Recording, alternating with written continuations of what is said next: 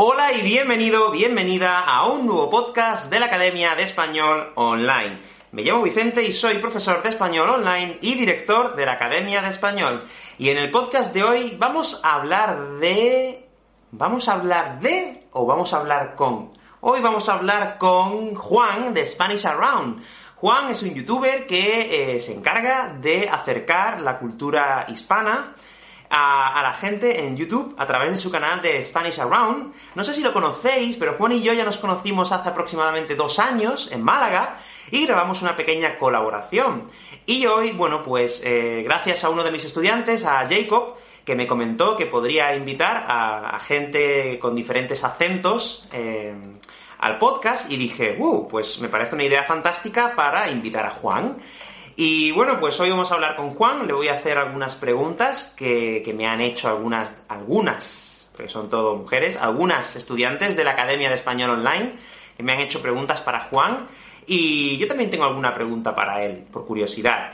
Y bueno, pues vamos a empezar con el podcast de hoy. Ah, antes de empezar quiero recordaros que como todos los podcasts de la Academia de Español Online, si eres estudiante de la Academia de Español Online, te puedes descargar el PDF de este podcast con una tabla con el vocabulario, con algunas actividades de comprensión auditiva y con la transcripción de este audio desde tu, área de estudiante o desde SpanishLubicente.com barra podcast.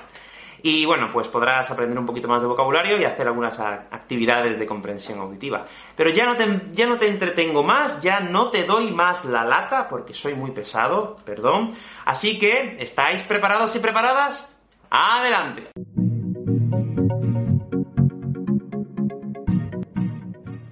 Bueno, pues como os acabo de decir, aquí estoy con Juan de Spanish Around. Hola Juan, ¿qué tal? ¿Cómo estás?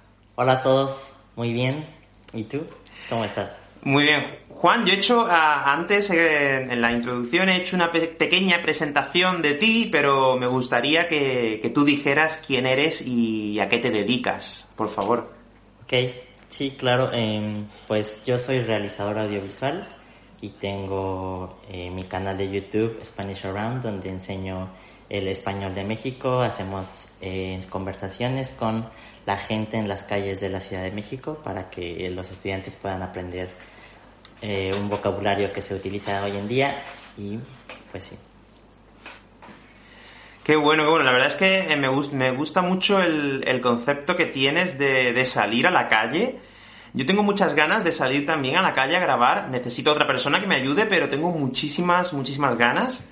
Y no es algo que, descarte para el futuro, ¿eh? Me gustaría, me gustaría hacerlo. Sí.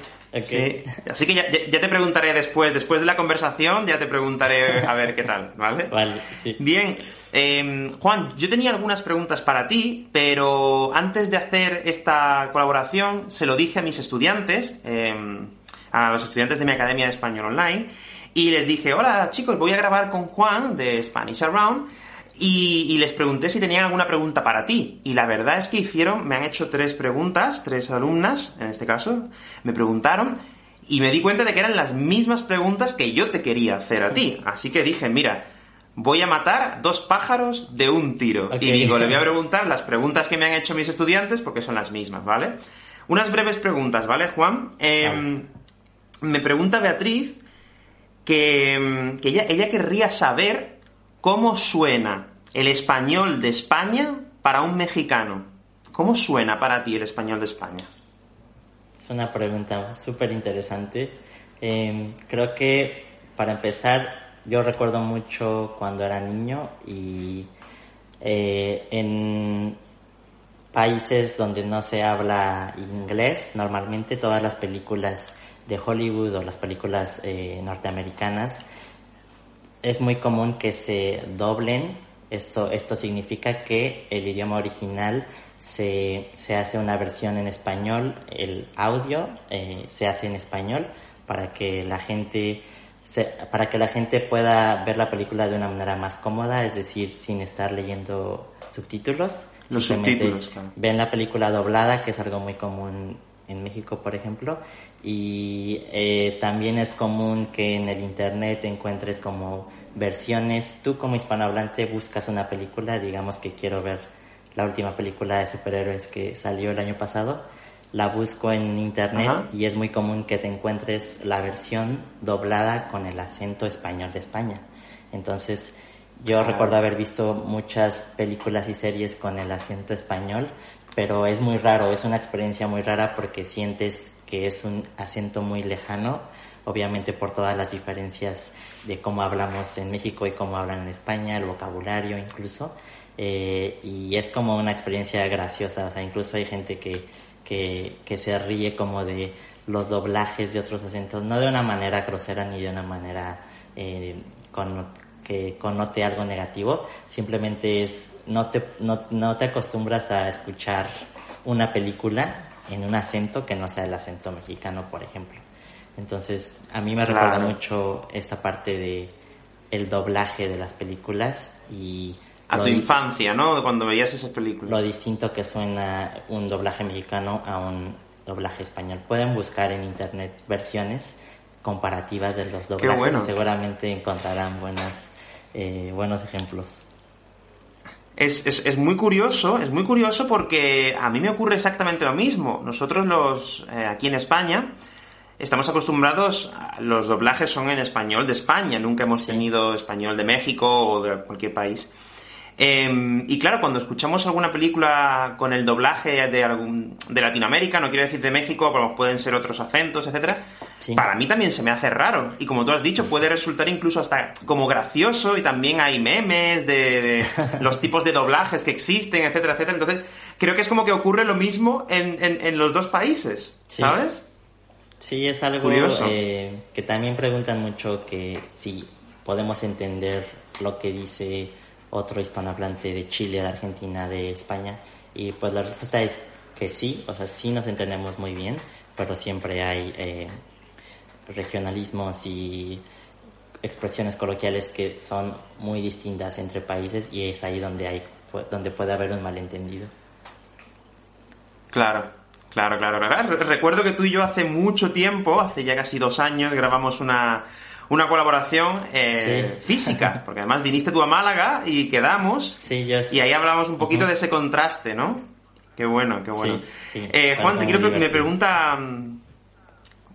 Me pregunta Brin eh, y me dice, ya que has ido a, España, bueno, antes del mensaje este me dijo que veía tu canal de vez en cuando y eso, me dijo, dice, ya que has ido ya que ha ido a España, dice, me gustaría saber em, qué cosas les, le gustaban ah, o le gustan más de España y qué otras cosas eh, prefieres, vamos a, utilizar el verbo preferir, prefieres de México. Ok. Mm, sí, pues en realidad eh, no sé si sea la palabra preferir, pero bueno, comencemos con las cosas que me gustaron mucho de España. Eh, para empezar, creo que la comida fue lo número uno que, que me di cuenta que en cada ciudad a donde iba podía comer cosas tanto muy locales como muy vastas. O sea, la comida siempre eh, abunda, al menos en mi experiencia estando en España. Y eso me gusta a mí mucho porque es de cierta manera una similitud que tengo con México, que no comemos lo mismo, pero siento que ambas culturas comparten toda esta parte de que la, de que la hora de la comida o de que sentarte eh, a tener tu almuerzo siempre es como un festín y no nada más es un platillo, sino que tienes las tapas en España, en México siempre tienes acompañamientos con tu plato fuerte y el postre y siento que en ambos países la experiencia gastronómica es em, excelente y no es muy caro comer delicioso ni comer saludable o comer mucho, como que esa parte de la comida siento que la compartimos de cierta manera y disfruté mucho en España, a donde sea que yo iba, comía súper bien. Qué bueno, qué bueno. O sea, digamos que la comida fue el punto fuerte, ¿no? De España. Sí, definitivamente, sí. Definitivamente. Y por otro lado, ¿qué cosas, eh, habiendo estado ya en España y en México, ¿vale? ¿Qué cosas prefieres de México? ¿Qué cosas prefiero? Mm, pues para empezar, para cualquier mexicano ir a España o ir a Europa en general resulta un esfuerzo económico mayor por las diferencias de las economías de los países, etcétera, por el peso, el euro. Eh, entonces, siempre es un esfuerzo muy grande tener eh, viajar hacia Europa y estar en España, pues para mí no era tan. Estuve un largo tiempo, entonces eh, tenía que tener un presupuesto muy ajustado o más bien muy ir al corriente con mi presupuesto y que no me pasara de más o etcétera. Y eso en México, incluso los eh, turistas y la gente que visita México tiene como ese efecto para la inversa, porque todo es muy barato para los europeos, para la gente que viene de Canadá y Estados Unidos, que son eh, unos como en porcentaje de los mayores turistas en México. Eh, por eso van, ¿no? Hay gente que, hay gente de Estados Unidos que ya de grande, ya en la tercera edad, eh, se va a vivir a México con su pensión o con su jubilación y hacen esto porque obviamente va a ser más barato para ellos eh, jubilarse y estar en un país como México en donde también tienen increíble clima, la comida es barata y es deliciosa. Entonces esta parte eh, pues obviamente es algo que, que yo valoro y no solamente yo, sino todos los extranjeros que, que visitan México están conscientes de que de esta parte de, de financiamiento, digamos.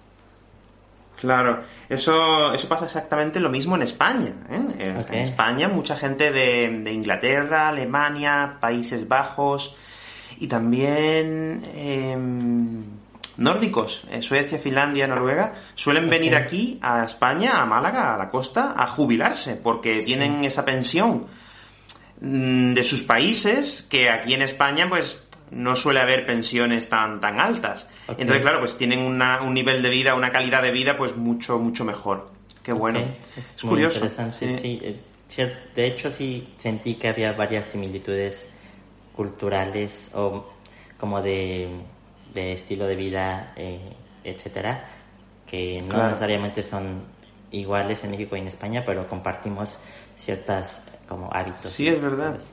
Sí, esto, esto que tú dices de em, personas que se jubilan de países más ricos, por así decirlo, vienen a, nuestro país con la jubilación y viven aquí, ¿sabes? De hecho, en mi ciudad, yo vivo en Fuengirola, que no es Málaga, es una ciudad más pequeña, hay comunidades de vecinos, hay zonas, hay barrios que son de una... que un mayor número de vecinos de esa zona son de otros países. Por ejemplo, hay un barrio en mi ciudad donde la mayoría de los vecinos son nórdicos y puedes ver pequeños supermercados finlandeses, pequeñas guarderías para los niños pequeños que a lo mejor eh, con la bandera de Suecia. Es como que se, crean estos barrios de gente que viene aquí a, vivir por la calidad de vida, ¿sabes?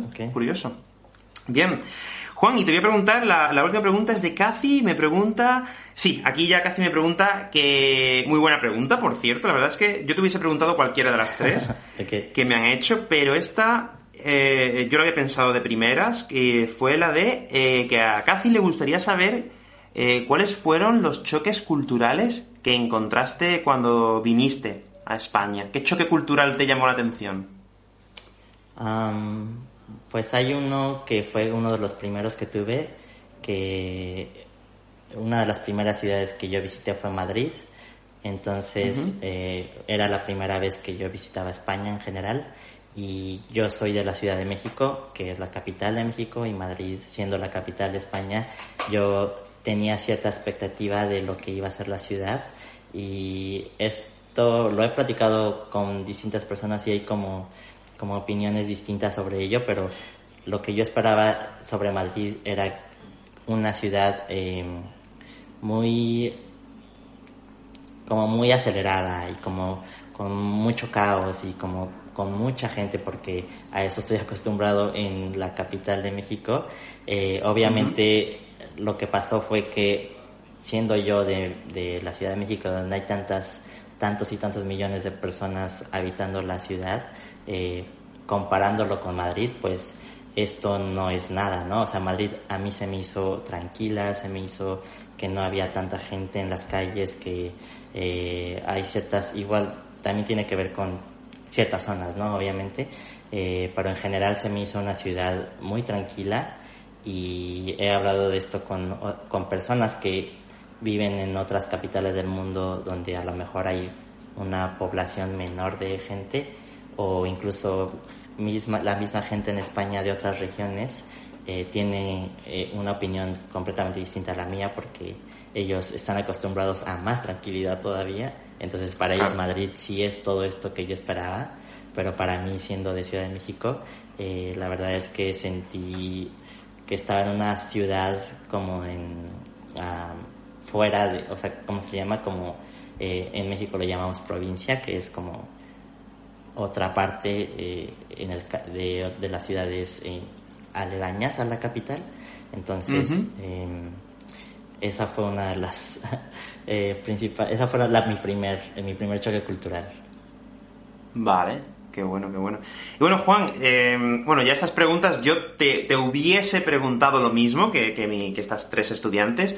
Ahora quiero añadir la última ya pregunta por mi parte y es, como yo sé que tú estuviste en Málaga, estuviste en Madrid y estuviste también en Barcelona, si no me equivoco, no sé en qué ciudades más estuviste, pero me gustaría preguntarte, ¿cuál fue la ciudad que más te gustó de España y por qué? ¿Con qué ciudad te quedarías? Ok,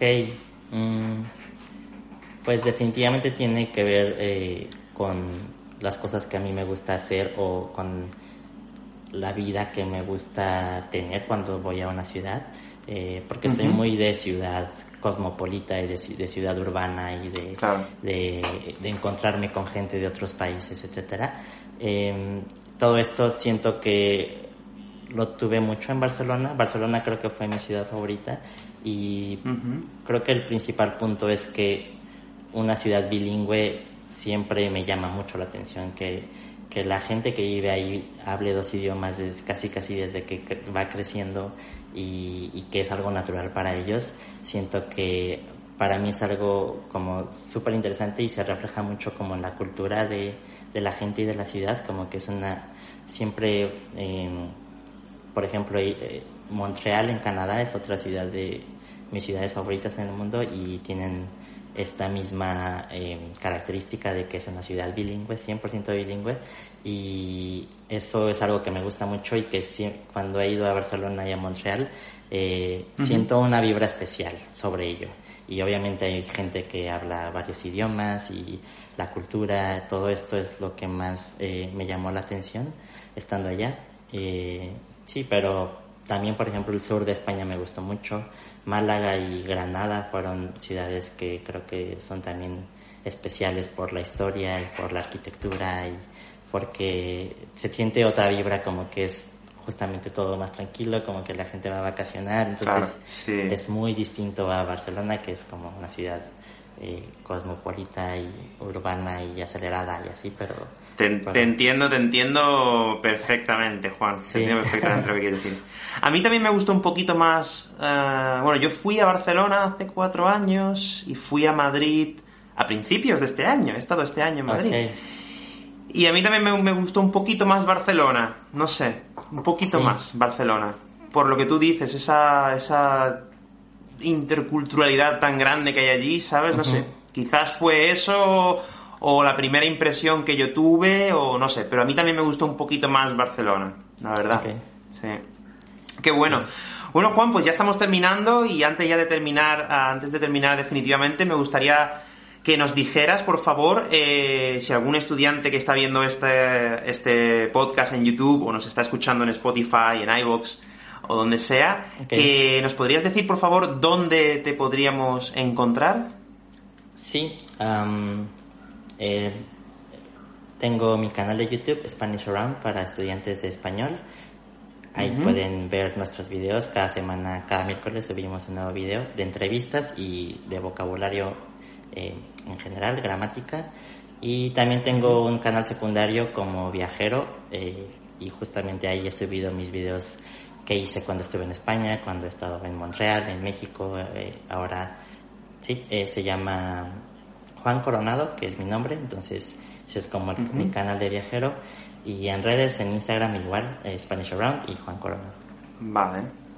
Qué bueno, Juan. Ah, bueno, casi lo olvido, que bueno, si, si van ahora a tu canal van a encontrar otra colaboración que hemos grabado tú y yo allí. Casi se me olvidaba decirlo, ¿eh? Claro, sí. Sí. Sí, de hecho, sí. en mi canal va a estar la colaboración en donde yo le hice preguntas a Vicente y donde hablamos un poco más de, de España y de, de su historia allá. Sí, efectivamente. Bueno, Juan, pues eh, vamos a ir terminando. Te voy a tener que, te voy a tener que dejar. Y nada, pues eh, muchísimas gracias por haberte pasado por el, por el podcast. Muchas gracias, Juan. No, a ti por, invitar, por invitarme y es un gusto siempre. Perfecto, pues Juan, cuídate y nos vemos pronto. Hasta luego, Juan. Chao. Un abrazo a todos. Bueno, pues ya has podido ver algunos de los choques culturales que vivió Juan cuando, cuando vino aquí a España. Y nada, pues solo decir que si te ha gustado este podcast, por favor simplemente dale a like en YouTube o puedes darle también a like en, en iTunes o dejar si quieres un comentario en iVoox, como tú quieras. Y bueno, pues simplemente agradecerte tu interés por el español y yo voy a seguir haciendo un montón más de podcasts y de vídeos en YouTube para que tú puedas seguir aprendiendo español y aprendiendo sobre la cultura de España. Bueno, pues eso ha sido todo. Nos vemos en el próximo podcast. ¡Hasta luego!